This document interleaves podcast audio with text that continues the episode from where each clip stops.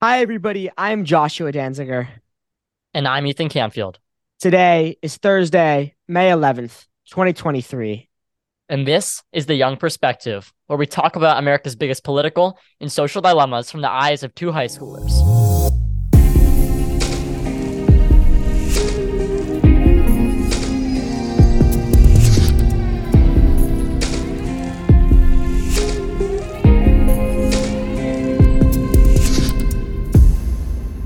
Welcome back, everybody, to another episode of The Young Perspective. On January 19th of this year, 2023, I got a news alert that said the US had hit its national debt limit of $31.4 trillion. This is what's known as the debt ceiling. That's that's a lot of money. Um, and the reason we have such a, a debt ceiling is because the US has what's called a deficit. So we spend more money than the US government makes in tax revenue. So the US spends about a trillion dollars more than it makes tax revenue every year. And this has been constant since 2001. We've, we've had a deficit that large. And because of that, we have to borrow money to cover that billion dollar deficit. So we add this, all the money we're borrowing to what's known as the national debt. We started the national debt in 1919. It's been accumulating over 100 years. And now we've hit that limit. But, but like, you know, what really is the national debt? So in World War One, the U.S. decided to simplify its process of allowing the federal government to uh, take out debt for borrowing money. Um, and this process they decided to use was creating something called a debt ceiling or a national debt limit.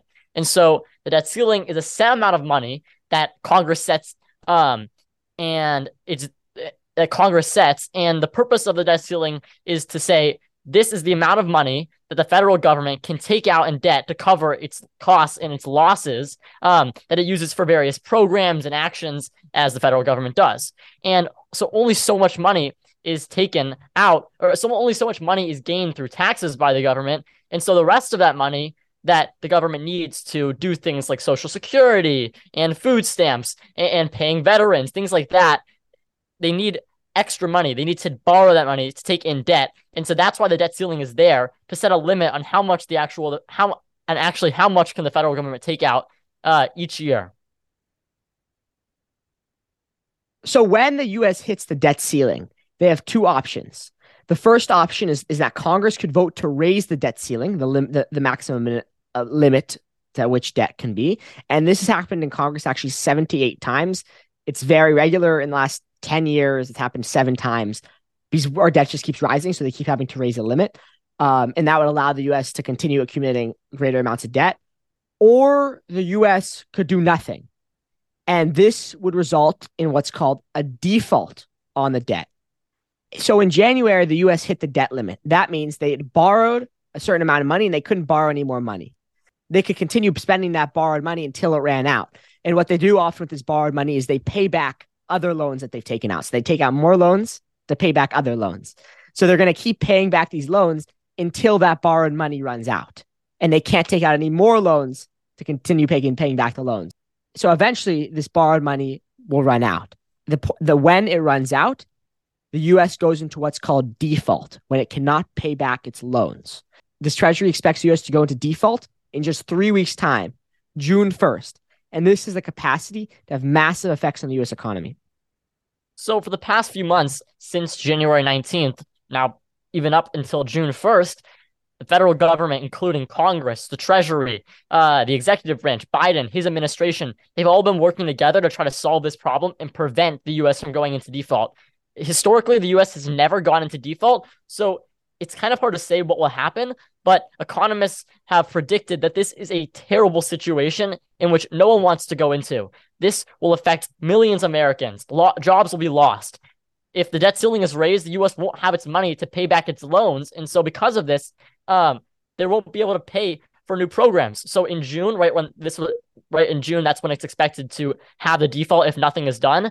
Fifty billion dollars in Social Security benefits are set to go out. So that money won't go out if the US hits its default. 20 billion in Medicaid, 6 billion in federal salaries, 20 12 billion in veteran benefits and 1 billion in food stamps. That's a lot of money going to millions of, of Americans that won't go out if the US hits its default. The Biden administration has said that if it hits its default, if that happens, it will pause all sp- will pause all spending until it has enough money to spend all of that at once, and then it'll spend it. So it could be a month, two months before these people get the money that they've been promised.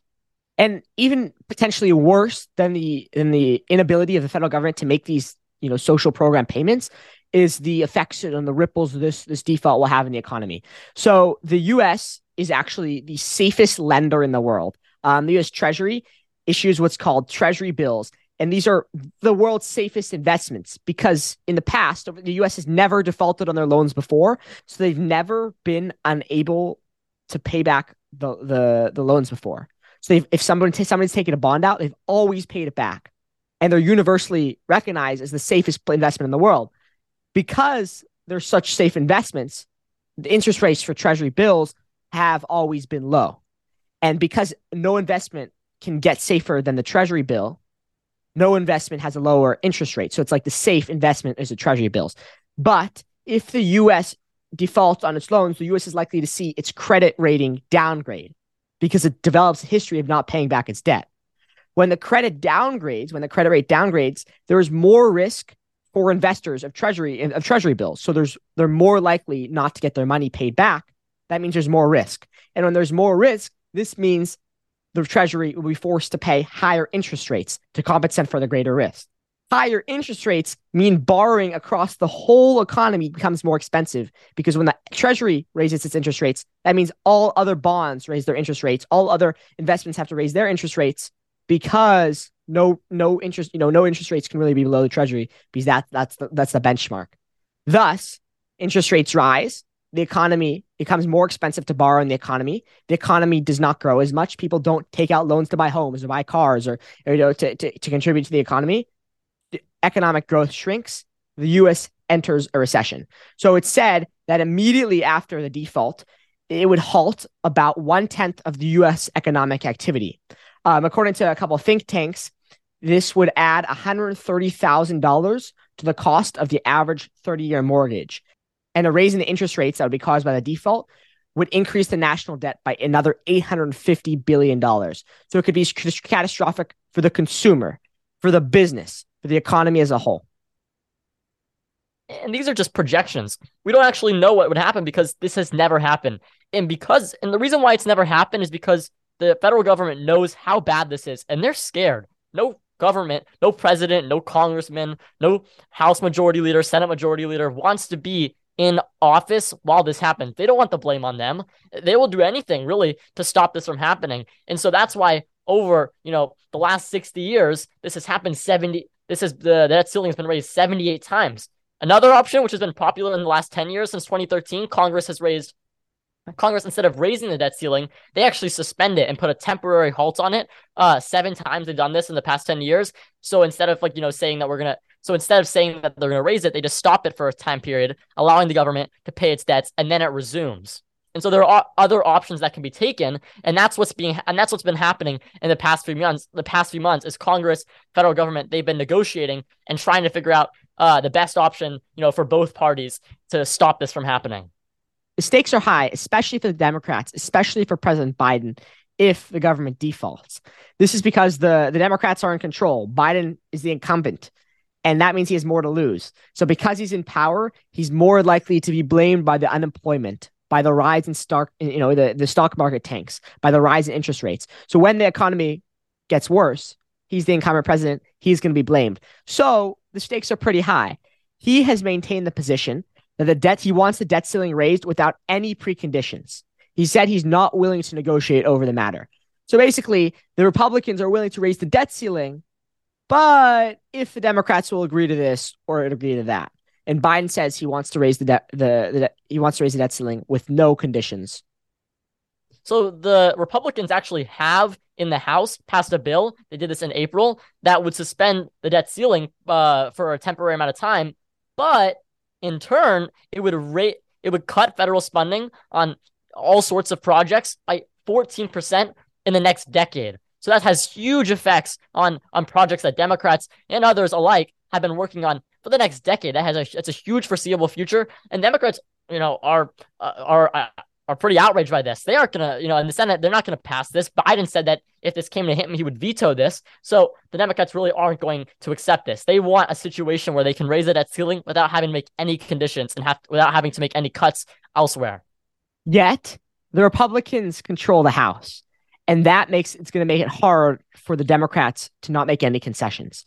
The Republicans, you're going to ha- because the Republicans control the House, you are likely to have a couple you're likely to have a, a group of kind of radical Republicans who are not going to vote to raise the debt ceiling unless they replace Kevin McCarthy, who's the Republican Speaker of the House. So a lot of Republicans don't want Kevin McCarthy as the Speaker, and they're not going to raise the debt ceiling unless they, Uh, you know, Kevin McCarthy agrees to step down or the Republican Party agrees to put somebody new as Speaker.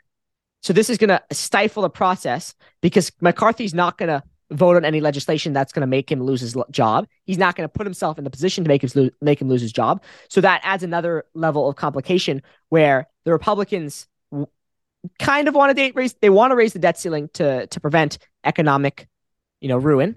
Yet they want concessions from the Democrats, and many also want to remove McCarthy. McCarthy wants to raise the debt ceiling, doesn't want to get moved, doesn't want, you know, wants concessions from Democrats. Democrats want to they don't really care about McCarthy. Maybe they they want to keep him, and they don't want concessions. Everybody has a different agenda. We have to look at McCarthy in this situation because he's kind of caught in the middle of this. On the one hand, he does not want to go into a default at all. That would be horrible for him, horrible for the U.S. On the other hand, he wants to keep his job, and he needs the far right, the radical Republicans in Congress to support him. He needs people like Marjorie Taylor Greene to continue to support him as as speaker. And if he accepts uh, a raise in the debt ceiling without making significant cuts, then they're not going to support him anymore. And so we have a situation in which the people who are kind of who are in power in this situation are, are partly in power are those in the really far right. And you know, a lot of people are saying that you know, this has happened time and time again. Congress has always been in this situation. They've always come out of it. They're going to make a decision. They're just waiting to the deadline to see if something can happen. It's going to get passed. Something's going to happen. We're not going to go into the default. We have to look at, you know, who's part of this problem. And part of it is people who are radical Republicans in the House who have made some pretty questionable decisions in the past. So who knows if they just go with it and go into a default this time. So I think we can all agree that we hope the the federal government, whether it's the president or Congress, takes the necessary actions to prevent a default. Because I don't want to see people losing their jobs. I don't want to see an economic downturn. So, on that note, this is going to conclude this week's episode of The Young Perspective.